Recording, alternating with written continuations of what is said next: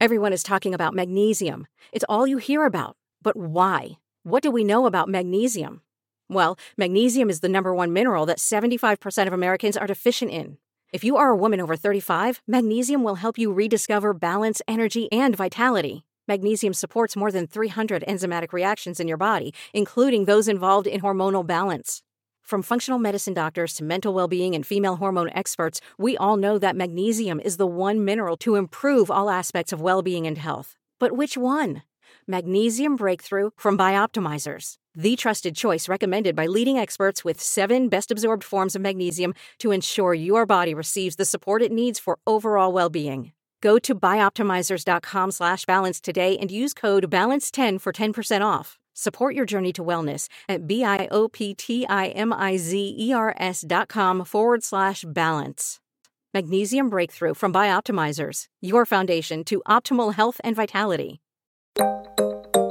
When I'm talking to patients, you have to meet them where they are. It's really just having fact sharing conversation, respecting their choices and opinions, even though it can be very difficult for me sometimes, and taking care of people that gets me further than judgment and trying to get them to where I want them to be because it's not about that. And so when I do open the door and I am more understanding, folks will come back with more questions and with different things that they've heard. And oftentimes they do get to where I hope they get to, which is doing the best thing that's for them and their health and their family's health. Hi, my name's Dr. Bhavik Kumar, and I'm a modern minority.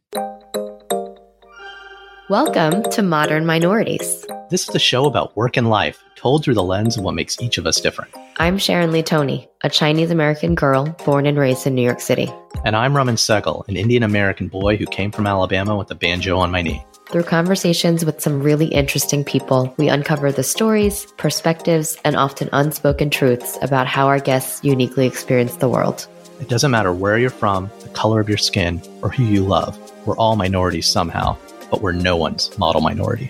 This is a show about all of you for all of us.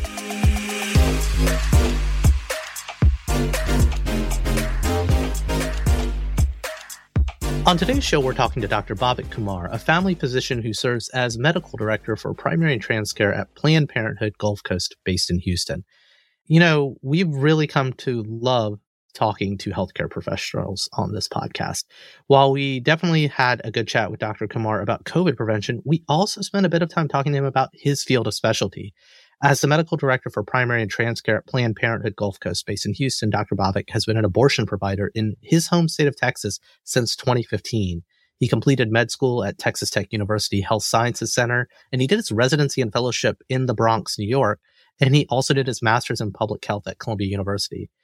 Now, since the overturn of Roe versus Wade, there's been an increased amount of chaos and confusion across the country. Communities of color, you know, have always had difficulty accessing abortion, whether it's due to abortion stigma, medical disinformation, language barriers, immigration status, or even racism in the healthcare system. And Roe's overturn has hit minority communities the hardest. Yeah, it was really helpful to have a candid conversation with Dr. Bhavik on his experience becoming an abortion provider and how he's been working with patients, especially with immigrants and communities of color. There's a lot of disinformation out there and frankly stigmas in our own communities that embolden anti-abortion views. And we wanted to unpack this live with someone who's on the ground, who is really one of us, right? From similar backgrounds and also providing this care and, and helping those communities to navigate this landscape. Yeah. And I think something I just genuinely appreciated about the conversation is his thoughtful demeanor, it's super easy for us to kind of espouse our points of view directly to someone that we might not agree with. But as a healthcare provider, his job is to get the best information and the best care to his patients. And so much of that is in establishing or reestablishing trust. And I, and I think Dr. Bhavik, even in the way he answers his questions, he does that artfully by keeping an open door, right? Uh, letting people know that they can trust him for answers to questions that they're facing. So we think you're really going to enjoy this chat with our new friend, Dr. Bhavik Kumar.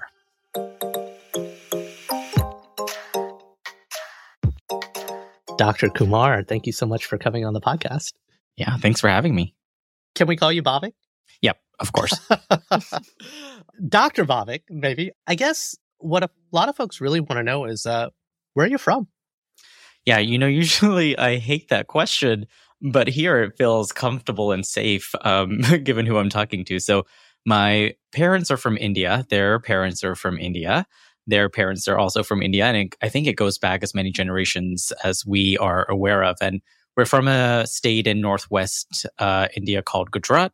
So we are Gujarati. We marry within our, you know, culture for very uh, many generations, and that's who we are. So all of our cousins, my parents, everyone is Patel. Um, and I mentioned that just because a lot of folks are familiar with Patels and the culture that comes with Patels. Yeah, well, Kumars are kings, right? Um, yeah, so, but you know, it's interesting. My parents gave me a different last name from everyone else because it's generic. And so sometimes with Kumar, you don't know if you're South Indian or you're North Indian. And there's just, there's so much racism in London where we grew up at the time that they just gave me a generic different last name, which um, for me built a lot of character because, of course, you know, kids are like, why is your name different from your parents? And my sister would tease me that um, I was adopted for the first like good half of my life. And so again, it built a lot of character, but it wasn't a pleasant experience. You know, the one thing I think we might have in common is I don't I actually don't know if this is true anymore, especially because I know my sister who's a doctor listens to this podcast. I think she had me convinced I was adopted because I didn't like Indian food growing up. So yeah, they could be so mean. Was she older or younger? Older. She's yeah, older. Same. Yeah. And we spoke to her a few weeks ago and Raman says she's mean, but I really enjoyed hearing all the stories about how she would tease him. And- oh, see that's but that's a podcast. Podcast guests are super nice, right? Like, right.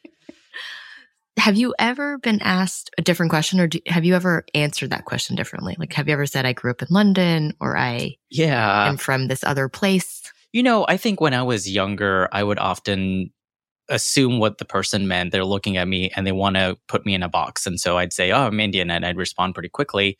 But of course, I felt pretty uncomfortable with that question because it's like it's very othering, right? It's like, yeah, I've barely walked in the room and you're already asking me where you're from, and it's like and, and then sometimes it would be followed up with, "Oh, your English is so good," or so, or something like that.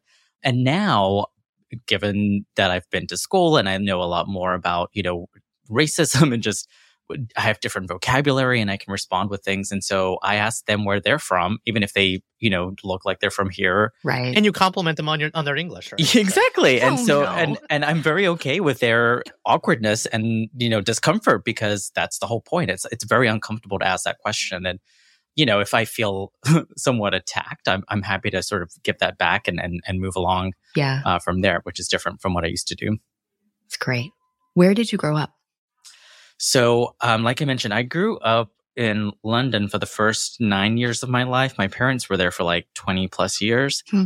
And then we moved from London to Jackson, Mississippi for one year because my uncle lived there. So that's where we settled when we first came to the US. And then we moved to a small East Texas town called Corsicana, which for a long time nobody knew what it was. And now, because of cheer, a lot of people have some reference point because Navarro College is in It got Corsicana. famous. Exactly. And so my formative years were in Corsicana, Texas.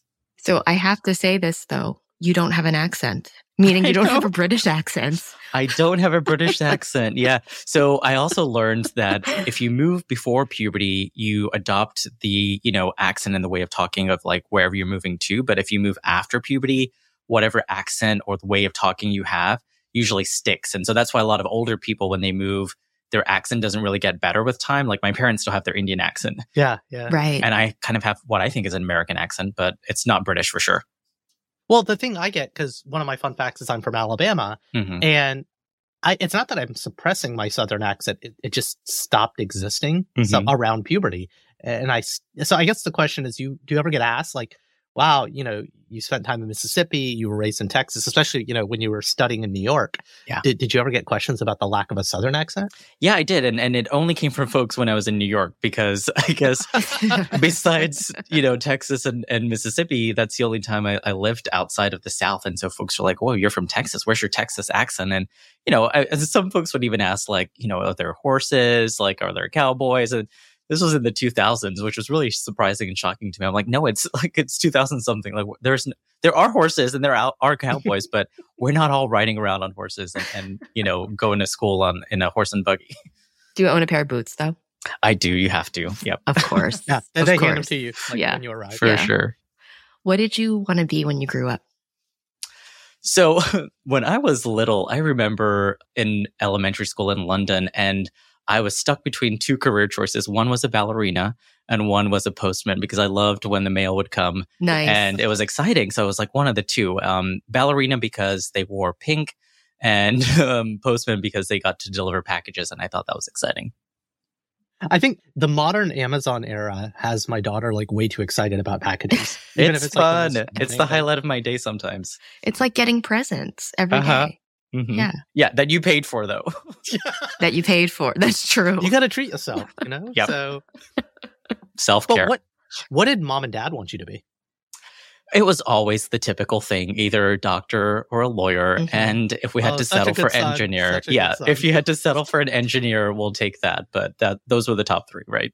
Our parents would want to trade us for you any day. Just so you know, because Raman and I did not become doctors. Yeah. We have doctors in our lives. We so- do. Mhm. We do. And we have a new doctor friend who's you now. But yes, exactly. I don't know. That might be too presumptuous ahead of the end of this conversation. right. So when you when you decided to get into medicine then, well, you know, there's a long way between the postman, a ballerina, and a doctor, right? So tell us a little bit about that trajectory and how you ended up practicing medicine. Yeah, there was a lot that happened in between. So, you know, I, I mentioned we moved from London to Mississippi and we were undocumented at that, at that time. We weren't doing well in London financially. We had a little shop where we sold like, you know, bread and um, frozen goods, just like a little convenience store, just a corner shop that you see anywhere in London. And so we moved, we were undocumented, and then we moved to Texas and we're still undocumented for about 11 years. And so, you know, my parents had these dreams of, you know, you've got to become a doctor, you've got to do well. And I did well in school. I think being undocumented, I was also gay, which I didn't know what that was at the time, right? It just felt like something was different. So I put my head in my books and, you know, studied hard and kept quiet. Didn't want to be found out by anybody as far as being gay as well as being undocumented. And so Mhm. it worked in my favor in that I studied really hard and did really well in school. And so that was sort of like, okay, well, if all of this is going on, if I become a doctor, maybe it will balance the gay thing out a little bit. And, you know, as a child, you're, I was just so scared and not sure how my parents would respond. Mhm. And if they kicked me out and, and I was on my own, I had to support myself. And so this was like my way of like making sure I was okay. It's sort of, I guess it was survival. It's like you've got to do well in school and make sure you can support yourself. And I went into medicine, which was very, you know, good for my parents to hear. And they were very delighted that I, that I did that. When did you come out to them? I started to come out in college to a lot of folks and then to my Okay. parents. I think I was probably, oh, maybe in like medical school. So they were the last folks to find out. So maybe like 2009, 10, somewhere in there. Yeah. So you were already in school. You're like, mom and dad, I'm killing it. I'm crushing it. I'm the perfect son. And I'm, I'm surviving is what I would surviving. say. I got into medical school and I'm making it so far is how I'd phrase Right. it. right.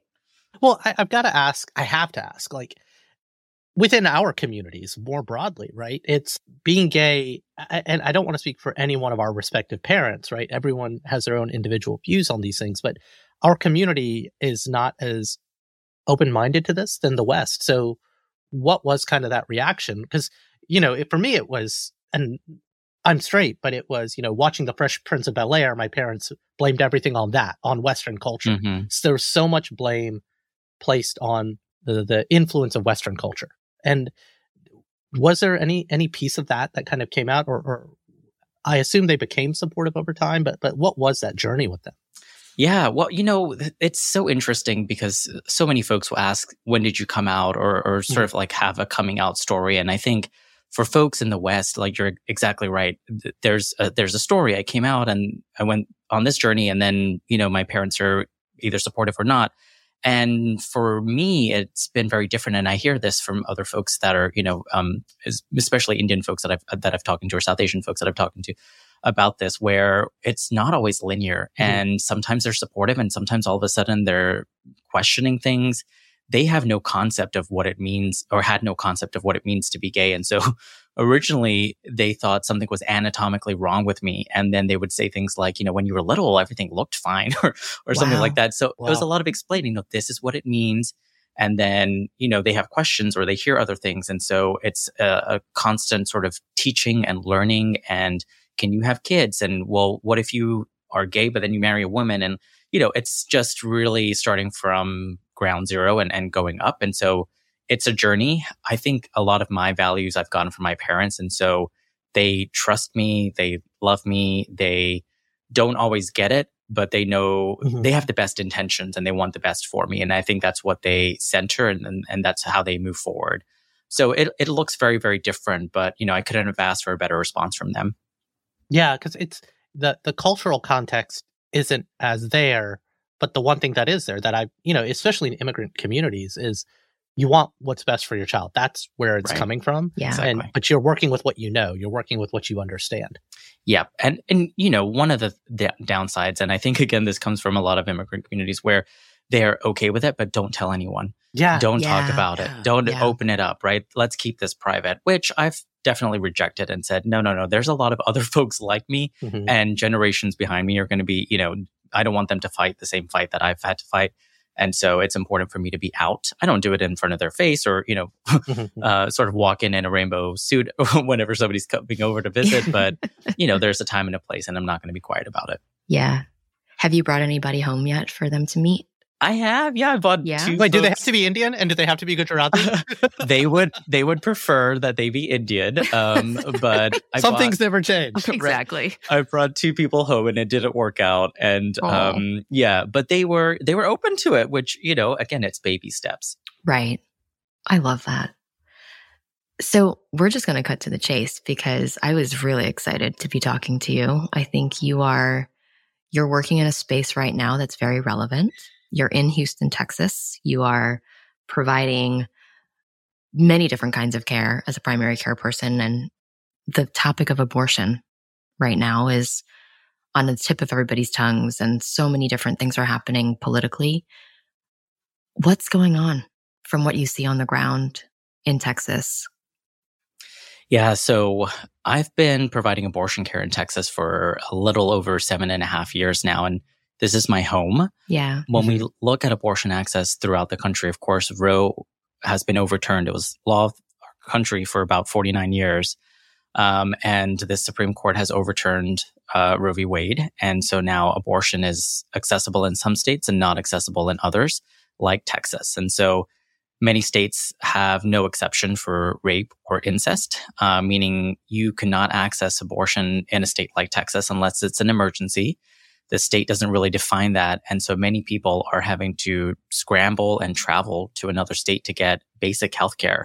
Um, and also, it's important to note that many people don't have the means to travel and instead are being forced to carry these pregnancies to term. Right. So it's an evolving landscape. Things are changing, laws are changing, courts are making decisions, but things look very different in the last few months than they have for 49 years. Yeah. I live in California where we've just seen a big influx of people traveling into the state to be able to access the same kind of care. And it's such an interesting time, right? Because, like, as a woman who I've had my own children, but have also in my 20s have had abortions as well.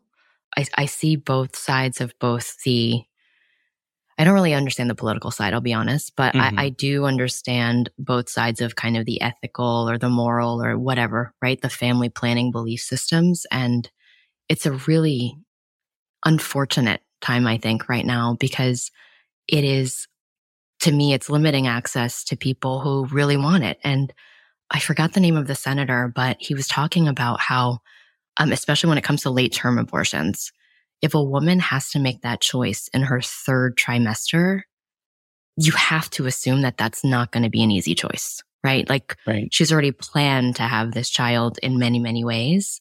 And that usually is a choice of life and death. Sometimes it might be, there might be a number of reasons, but it's never an easy choice, I would think.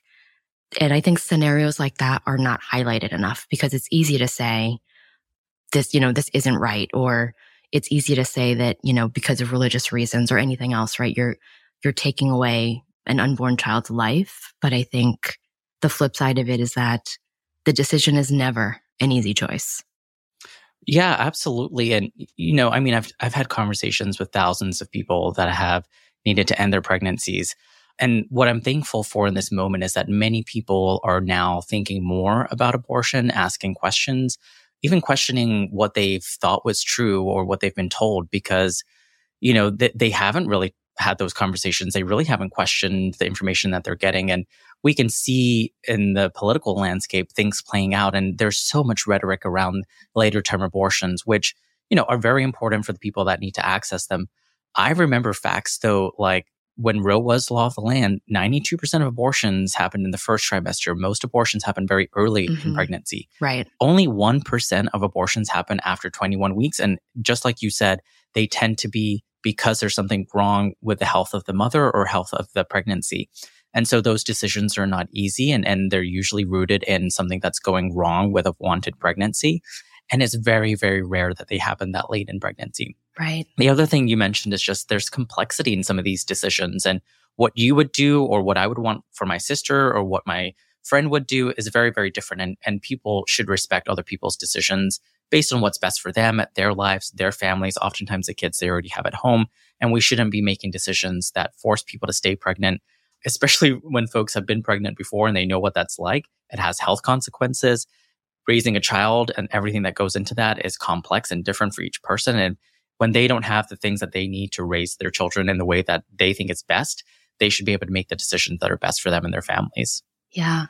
I want to touch on something you said earlier that, or, or something I almost inferred from something you said that a lot of people are, we don't have these conversations enough, mm-hmm. right? And as a result of these conversations either being private or taboo, especially in some communities, this is kind of where medical disinformation and stigmas start to root up. Have you noticed in your care? I, I, know you care for people of all communities, but within minority communities, how do you see kind of the proliferation of disinformation or cultural stigmas kind of play into decision making? Yeah, absolutely. It, it certainly shows up in, in so many different ways. And living in Houston, which is such a diverse city, I get to take care of so many different folks from different, you know, ethnic backgrounds and different countries, different languages. Mm-hmm, and mm-hmm. so it's a very rich experience. And I think there's so much cultural disinformation, especially around abortion, because people have had abortion since the beginning of mankind, right? This is not a new mm-hmm. concept. And so folks have mm-hmm. heard things, folks have heard things from their grandmothers and their moms and their sisters about abortion. Some of these things have been passed down because folks have needed to access this care you know, in, in places that are not the US and mm-hmm. sometimes in unsafe places. And, and there are different remedies out there that folks have tried or heard about.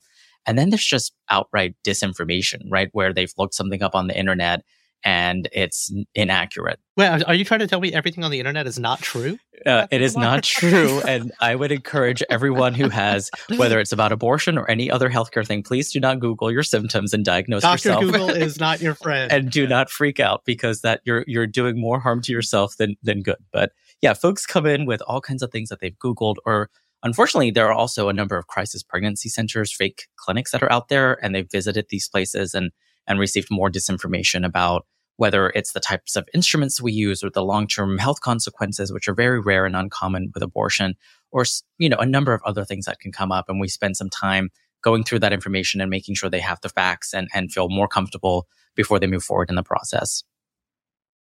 So, I, I mean, the other question I'd be remiss if I didn't ask, you're providing abortion care in Texas. Not just the how, because it's clear you're still working and doing the work you do within Planned Parenthood, but it's just like, how are you threading that needle right now? Yeah, it, it, just seems like a very difficult work environment, I guess is what I would say. Yeah, I mean, it's certainly complex. I mean, so I, will be clear and say that since the Dobbs decision back in June, we haven't provided any actual abortion care at our Planned Parenthood affiliate in Texas because it's illegal. But we do see people uh, for a dating ultrasound, so they know how far along they are. We can mm-hmm. confirm that the pregnancy is in the uterus where it's supposed to be. Um, we can see them for any kind of pregnancy complication if they especially if they're having a miscarriage or an early pregnancy loss, we can manage that. And then we can also see folks who have had an abortion and need some kind of follow up care. Usually it's just to confirm that they're no longer pregnant or perhaps they need access to contraception and we can help with that. And then we are still providing all the other services at our Planned Parenthood affiliate in Texas that we've provided since before the Dobbs decision, including access to contraception, STI testing and treatment, breast and cervical cancer screenings. We provide primary care. So mm-hmm. if you have a cold or need management of your high blood pressure or diabetes, we can do that.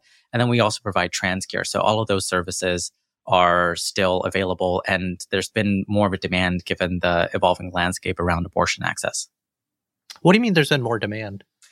So, you know, because abortion is no, because abortion is no longer accessible in Texas and in, in, a number of other states, right. folks are considering their options for contraception and oh. uh, hmm. fertility in different ways. And so, if, you know, people are thinking if I can't get an abortion, if I were to become pregnant, I really want to make sure I'm doing everything I can to prevent that pregnancy. Are you seeing more men jumping into the conversation? Yeah, certainly. Yeah, we, are seeing more partners. And then we also provide vasectomy services. And so we've seen an increase in demand for that uh, care as well. Interesting.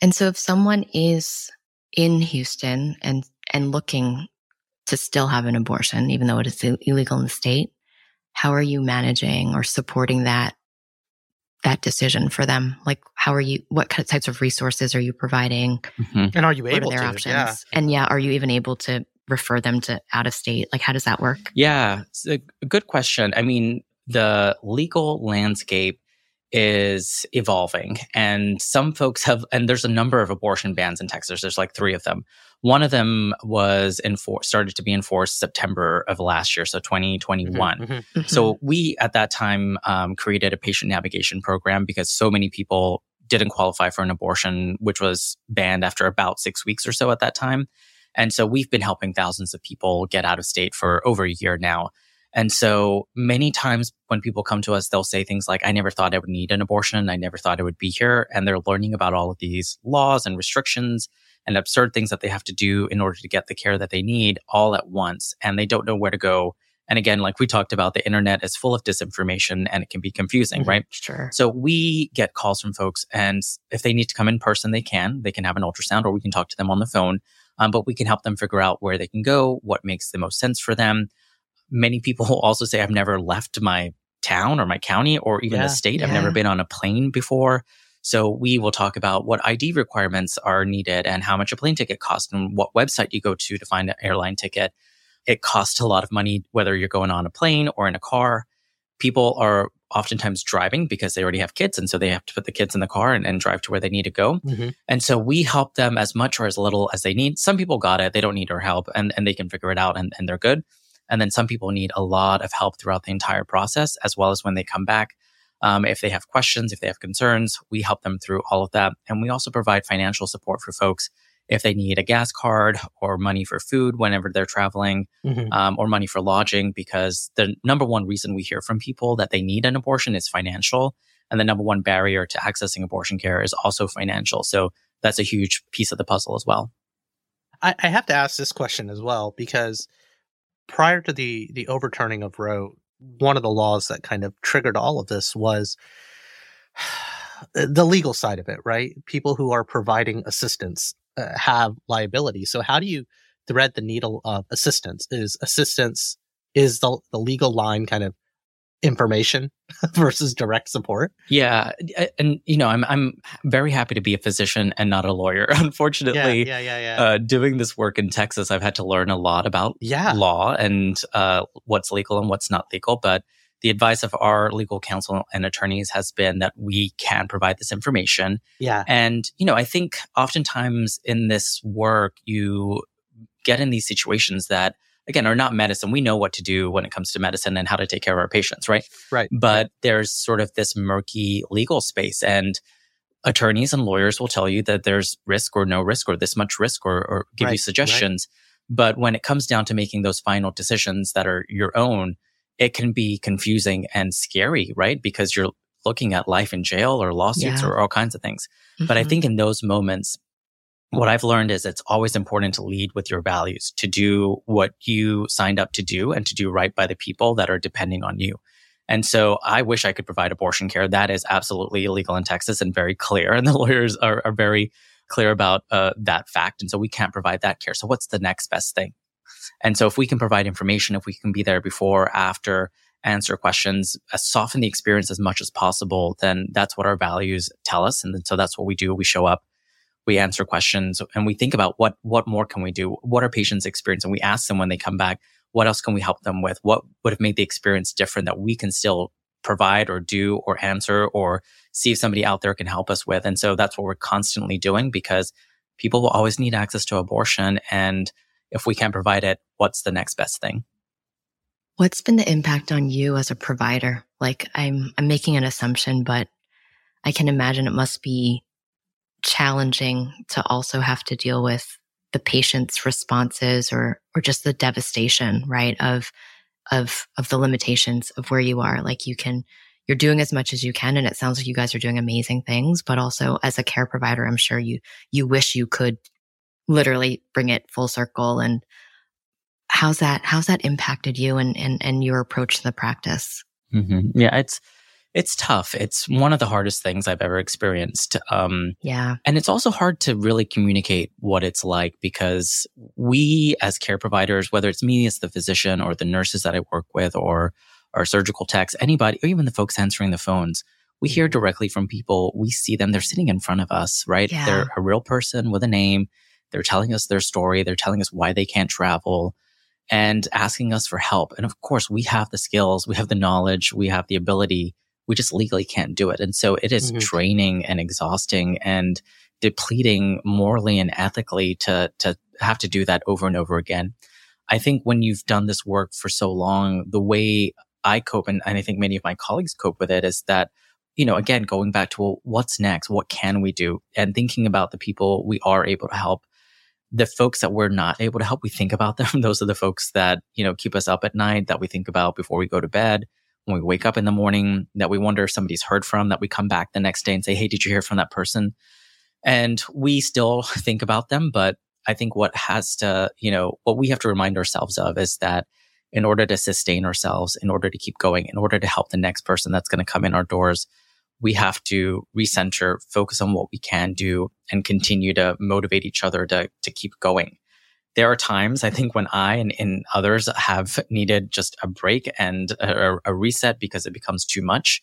There's too much pain. There's too much hurt. There's too much sadness. Mm-hmm. And we support each other when we need time away. So all of those things are important. But yeah, th- there's tough moments, but you know, we keep going and I personally also have hope that we're going to get back to a better place where people do have the right to access the healthcare that they need. And, and it may take some time, but there's nothing good that's going to come out of this. And it's just going to take time until people recognize that and begin to vote on that and act on that and have their voices heard. And now, a word from our sponsor, the U.S. Department of Health and Human Services. You know, Raman, we love all of our sponsors equally, but we love some of them more equally. Why is that, Sharon? Well, Raman, what better message than the entire team at Modern Minorities reminding you, our listeners? I think you mean our super sophisticated, ever charming, and always good looking listeners. But of course, what better message than to remind you to make time for your health so you don't lose time for the things you love? That's right, and there's no better way to do that than getting your updated COVID vaccine. An updated COVID vaccine restores protection that has decreased over time, including protection against severe illness, hospitalization, and the worst effects of COVID. If your last COVID vaccine or booster was before September 2022, it's time for an updated vaccine. You know, now that the holidays are over, we're back to work and back to play, so we've got to protect ourselves as well as our friends and family. Yeah, I mean, I've got to go see all my spring superhero movies, no matter how good or bad they are. Oh, those are pretty important. And all my nerdy journalist talks at the local library? Uh, sure. What about stand up comedy shows? Yeah, those are key. Laughter is the best medicine. I mean, after vaccines. And you know what else having your latest COVID vaccines makes safe and possible? What's that? How about fancy dinner date nights with your partner when the kids are home with a babysitter? Does the babysitter also have their updated vaccine? Of course they do. Duh. well, then, yeah, those date nights are totally clutch and would not be possible if it weren't for all of us having our updated vaccines. And don't forget the ever important trips to visit grandparents, uncles, and aunties so that you can enjoy home cooked mom dishes that you don't have to cook. That's right, Sharon. Not cooking a home cooked meal at home is key and made possible when we all have our updated COVID vaccines. COVID is still serious stuff, so we've all got to do everything we can to keep ourselves and the people we love safe. Find updated COVID vaccines at vaccines.gov. We can do this. Paid for by the U.S. Department of Health and Human Services, who we are big fans of. And now back to our show. I want to shift gears a little bit, and we can come back to this topic of your your day job, but this isn't the first crisis that people in your profession have had to navigate? Obviously, this one has unfortunately been more legal and political in nature, but you know, in the last couple of years, I heard there was a pandemic, right? Mm-hmm. And uh, and and you know, everything on the internet is true, and everyone made the right choices and the right decisions, and everything's been just going along swimmingly. what has been your on the ground experience? And and I have to ask, in, in, a state like Texas, you know, I have family in Alabama, I have family in Florida, and mm-hmm. it's a very different experience in different regions of the country. But what has been your experience observing people's response beyond the medical community, but your unique vantage point in the medical community in a big city like Houston, in a big state like Texas. How how would you grade kind of people's response and receptivity to kind of the the COVID prevention measures? Mm-hmm. Yeah, well, I mean, it's been a couple of years now, and so much yeah. has transpired. There's been sort of a journey up and down. I think generally in Texas, there's been a lot of resistance to science and evidence and facts. That's not everybody. And I think in the cities, we fare a little bit better than the more rural parts of the state. But in many ways, the same sort of disinformation and misrepresenting the facts and the science that we see with abortion care is what we saw with COVID vaccines. And mm-hmm. it was the same sort of campaign. It was repeating lies really over and over again until people believe them. And you create this air of confusion and just taint the science that's there. And that's what happened very quickly with COVID vaccines. And so from you know, I think thinking back in the very beginning of the pandemic when this virus was something that we didn't really understand and we didn't know how long it was going to last and all those things, that was definitely a scary time as a healthcare provider. And I think I had a lot of hope early on that folks would understand and, and have different level of respect for healthcare providers. But we're all going to come together. Right? Yeah, yeah, we did for that quick moment, and then it quickly it quickly dissolved. Uh, and I'm like, okay, now we're back to where I, you know I should have realized we're going to get back to. But yeah, it was very comparable, I think. And um, for for for us, I think, and for me specifically in, Texas, it's just this was normal to me, right? What I saw around me was like, oh, I thought the rest of the country was like this too, and then I'd hear from my colleagues in New York or in wherever they were, and, and it's like, wait, everyone's masking, every like yeah. you have that high of a vaccination rate, like what? and so I think our our viewpoints were just very different, or you know what we saw around us was just very different. In the communities that you serve, well, it's kind of a two part question. Like, what what is driving that hesitancy? It, it's not so much cultural stigma as disinformation, right? Because there is not a stigma around vaccines, or is there?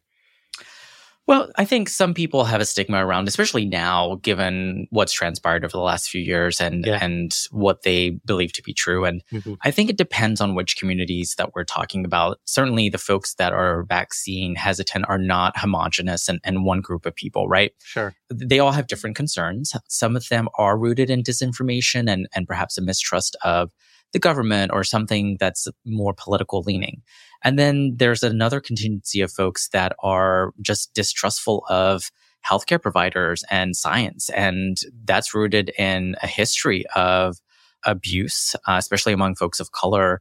And, you know, it's very valid. And I, and I totally understand that. And you know, even when I'm talking to patients about vaccines and they're hesitant, you have to meet them where they are. And I never, you know, project my feelings or presume that they're going to believe what I believe by the end of the conversation. It's really just having a fact sharing conversation, respecting their choices uh, and opinions, even though it can be very difficult for me sometimes, and taking care of people that gets me further than judgment and you know being negative and trying to get them to where I want them to be because it's not about that. And so there's a mixture of things that I think make folks hesitant, but I think when what I found is when I do open the door and I am more understanding, folks will come back with more questions and folks will come back with, you know, different things that they've heard and, and feel like they can engage in a different way. And oftentimes they do get to where I hope they get to, which is doing the best thing that's for them and their health and their family's health. I love that idea of, of just meeting them where they are and kind of not being declarative. I mean, being firm in the facts, but kind of leaving the door open, knowing that you're a trusted source for questions. Yeah, absolutely. And, and I've learned that with providing abortion care for so long. Yeah, and that's yeah, the same thing yeah. I do with that, right? It's like, I don't want you to be where I am. I'm very pro abortion. I've been doing this work for a long time. Yeah. I'm rooted in it in a different way. But even family members that I respect and, and know very well can sometimes be like, oh, you're doing that.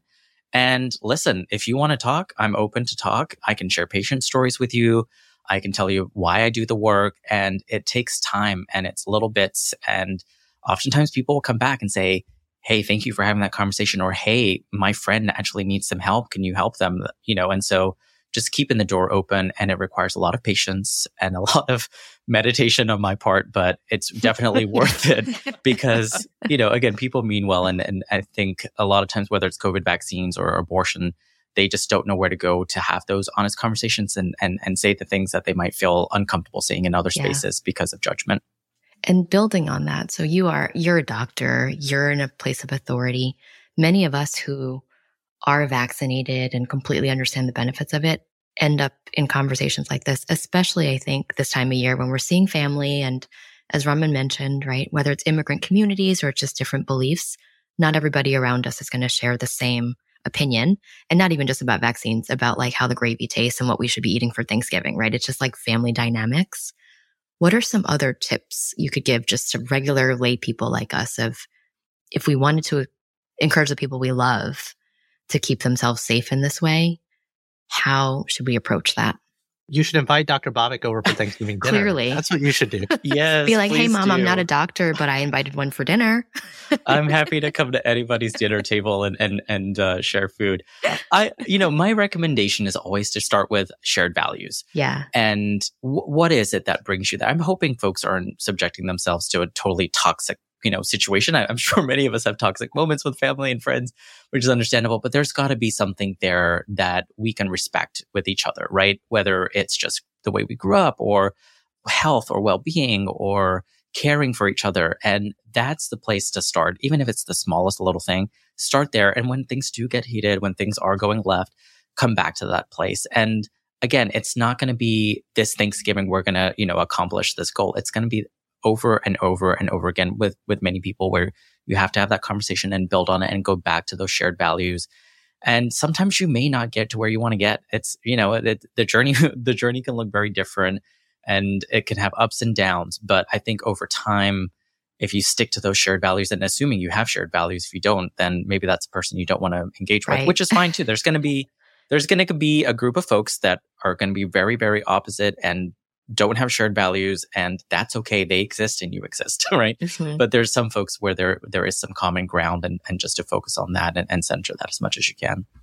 Yeah. I love that idea. I think I feel like another great tactic, especially around families, is babies, right? So if there's mm-hmm. like, I mean, in my family, my sister just had a child and he's a little over a year old and Raman also has someone, his, his youngest is about that age. And I think when you start to point out things like that, like, hey, if you're going to come over and we've got, you know, so and so's coming over too, or hey, we have someone who's under a certain age or even older audiences. Like we talked about this a couple weeks ago with Raman's sister, who's a geriatric provider, uh, healthcare provider. If you have folks in your family that are part of these vulnerable communities, it's almost like as a family, you're getting, you're getting together and you are also keeping each other safe. Yes. Right. And so that gives you a, a shared values and also a a bigger purpose, I would think, than just keeping yourself safe. Absolutely. People love babies and grandmas. Yeah, yes. babies and grandmas. And pets, right? And pets. Mm-hmm. and pets. what I, I have to ask, I mean, just in your own, like, for the holidays, you know, as you're gathering with your family, kind of how is that dynamic playing out? What what are the conversations you're having? Because again, it's uh, it, it's it's funny conversations with friends in the South.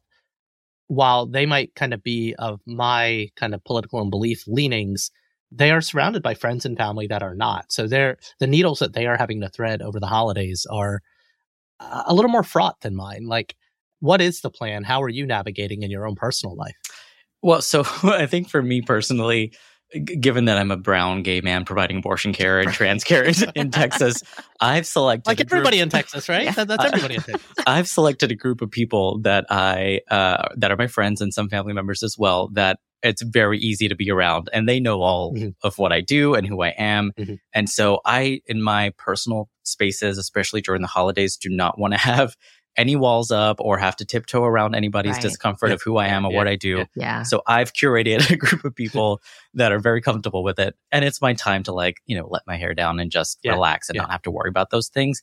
But we do have a hard time like finding other folks that are like minded in the same way. And, you know, of course, in the bigger cities, it's a little bit easier than in other parts of Texas. But I do a lot of work out in my day job trying to have these conversations and have that patience that it's exhausting.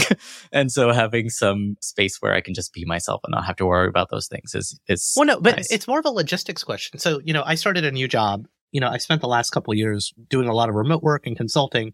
And several months ago, I had to start, you know, commuting back into the city in an office unmasked with a lot of people. And my wife and I had to have these kind of really interesting conversations. I was starting a new job and it was like, okay, well, obviously I was really happy to know that my job wanted, you know, proof of vaccination. It was something I had to prove. So I felt comfortable going in, but then, you know, do you wear the mask on the train and all those? So I guess the, the question is more like around the logistics of gathering. Are you like checking with your friends to make sure they've gotten their latest vaccine? Are you masking at the bar, but not at, at the house? Like, it- it's not even what the answers to those questions are. It's Yeah. like, how do you thread the needle of the negotiation of the logistics in this new world we're in? Yeah, for sure. I, I mean, I, th- I think the best place to always start is with yourself, right? What is your requirements? What is an absolute must? What are the places where you may have a little room, wiggle room, whether it's, you know, how many people inside or outside? And then what are your like hard stops? And, and, and knowing some of those things are important and communicating those things, right? If there's a hard stop of like, I can't be around a group of more than six people, then that's a hard stop. And, and you let folks know if it's about work and it's keeping yourself safe, it's like, well, I'm going to wear a mask the whole time. Are folks okay with that? Then make sure you communicate that and, and have those needs met. And some of these things are evolving. Some of them can be seasonal as well, especially as we go into winter season where it's more likely that we're going to see more COVID cases, more flu cases.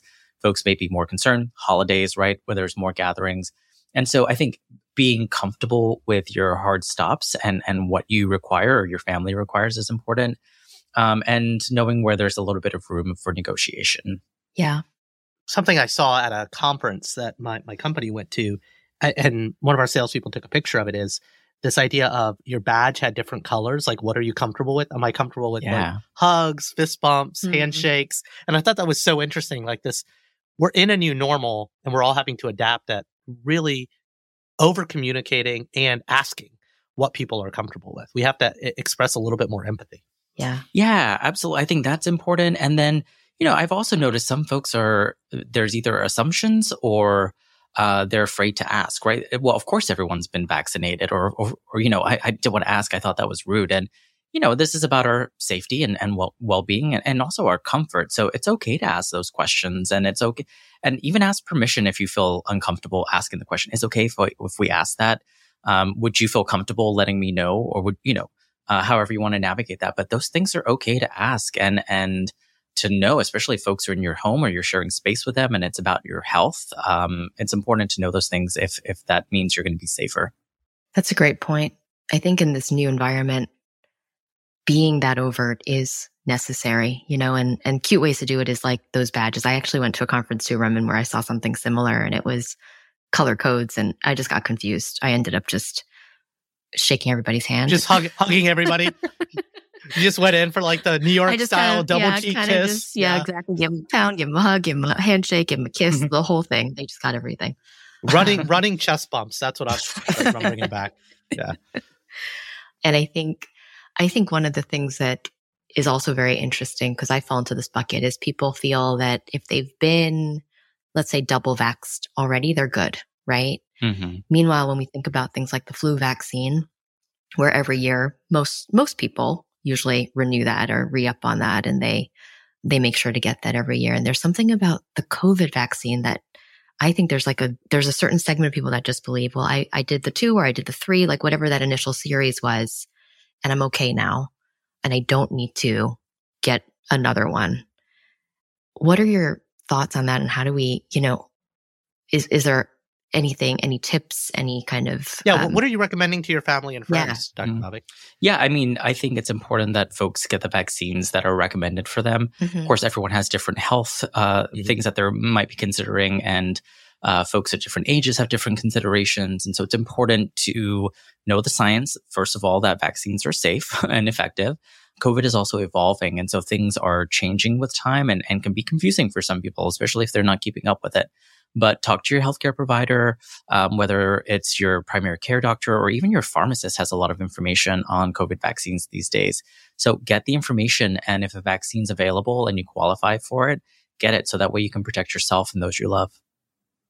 That's great. Well, Dr. Bhavik, it, this has been a lot of fun just kind of covering a range of topics. I think something I want to come back to, and it's kind of rooted just in your approach of who you are today, not just as a healthcare provider, but as a person. But if you could like go all the way back to England, Mississippi, Texas, your choice, but talk to that young man who was interested in, you know, the U.S. Postal Service or, mm-hmm. or actually it wasn't the U.S. Postal Service, uh, the Royal, the yeah. Royal Mail Service or, or a potential ballerina future.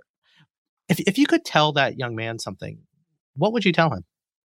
Oh boy. Uh, I would probably go back and just let him know he's going to do great things and things are going to be okay. That's kind of exactly what you ended up doing, right? really great things and you ended up being okay. It's very simple advice, but very truthful. Yep. And I think that would have helped me so much to hear that uh, for my future self. Um, it's so simple, but so meaningful to me. Yeah. Well, we are at the point of our conversation where we put all of our guests into a speed round as we right before we wrap up. So, Dr. Bhavik, are you ready for speed round? Okay, I guess. Yeah. the hesitation is key. Yes. Like, you know, you the I guess part. Exactly. Yeah. I guess is a good, it, it's a good, it's a good little buffer there. I like that. What is one thing about you that no one expects? oh gosh, this is a speed round. Right? Uh, it's going to take me a second to think. Um, I don't know. I have no idea what they don't expect. Oh, I think probably my music choice. Ooh. Oh, you yeah. have to you have to unpack yeah, that. So unpack that. I, I do uh, listen to country music sometimes, and it's sort of like that '90s country music, not like current pop country music but we used to only get CMT, the country music television network. Yeah. And so that's what we would watch rather than MTV. And so I have this connection to like 90s country music. So like Garth Brooks, Shania Twain, Shania kind of- Twain, yeah, um, Tim McGraw. Oh yeah. Uh, yeah, yeah, that kind of era of music, yeah. LeAnn Rimes. Is there a book or a movie that has characters that you relate to? Um, I don't watch a lot of movies because I don't have the attention span for like two or three hours. I usually fall asleep. I'm a Capricorn, so I think like, what else could I be doing with my time, or could I, what else could I be doing during this movie? I think there's several books. I really liked Middlesex, even though I don't identify with the characters. I really like the way that book was written. And then there's a couple of others that are not coming to my mind right now. Um, but Middlesex book. is a good one. Yeah, isn't it? Yeah, like I forgot about that book. Wow. Oh, you know the other one uh, that I really like is it's called She's Come Undone. Mm-hmm. And I, my sister used to read books as part of the Oprah Book Club, and I would read them because I was, I was like, if she's reading them, they've got to be cool. And that was one of the books. That's great too. What is your favorite mom dish? Oh, my mom makes a lot of good uh, Gujarati food. So whatever she cooks uh, is really good. She makes khichdi, which is like rice with um, some sort of lentil or something like that. And that's always been my favorite. And she makes this eggplant dish, which is like my go to comfort food. Nice. Yum. I think Sharon's starting to learn the magic of khichdi. I am. Yeah. Not the first Gujarati guest who has mentioned yes. that. So I actually, I demanded mom's recipe for khichdi from our other guests. So if you want, if you want to submit yeah. yours too, I will. We will. I'll compare. I'll compare the two and uh, experiment with both and see which one turns out better. yeah, let me know, please. Yeah. What's your least favorite food? Oh, you know, I don't like anything that's sour, uh, or I don't like a lot of things that are sour or pickled. Okay. So pickles, mustard, anything in that sort of range of, of taste is not my go-to or favorite. So with Indian food, you don't do achar then? I don't. Wow. Yeah. Okay. Mm-hmm. How do you feel about lemonade? so so. I mean, I, just the word lemonade gives me a little acid reflux. no way. yeah, I'm not wow. a big fan. Yeah, maybe I thought we were going to be friends. I, yeah. I, thought we were going to be friends. It's yeah. It's, it's uh, maybe it's just my body. It's just I don't I don't agree with it. You're you're so, you're so sweet. You can't be sour. exactly.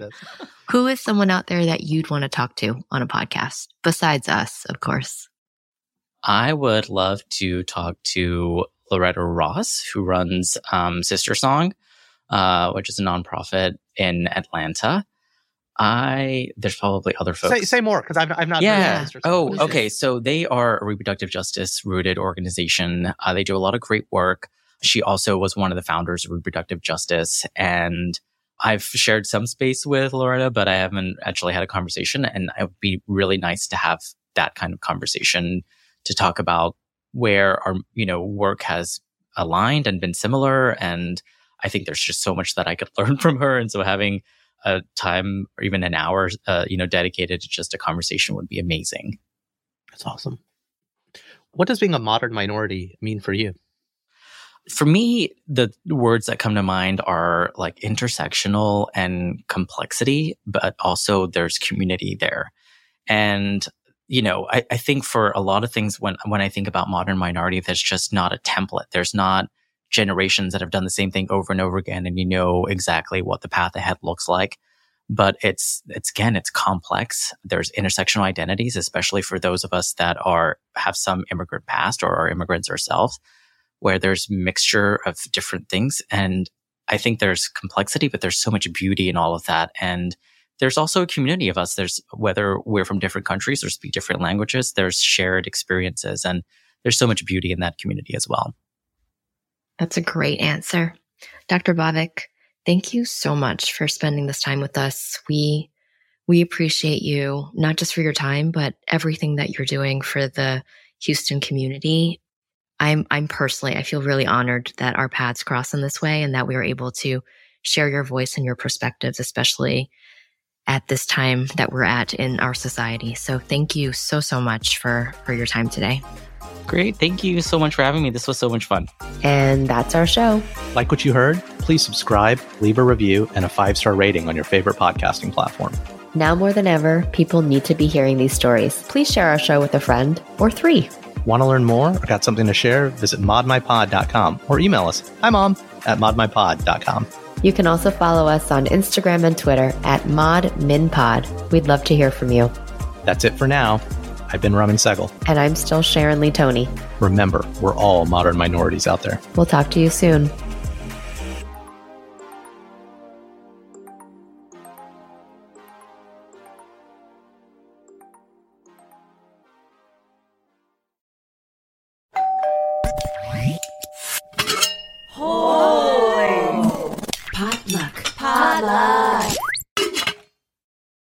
Time for today's Lucky Land horoscope with Victoria Cash. Life's gotten mundane, so shake up the daily routine and be adventurous with a trip to Lucky Land. You know what they say your chance to win starts with a spin. So go to luckylandslots.com to play over 100 social casino style games for free for your chance to redeem some serious prizes. Get lucky today at LuckyLandSlots.com. Available to players in the U.S., excluding Washington and Michigan. No purchase necessary. VGW Group. Void where prohibited by law. 18 plus. Terms and conditions apply.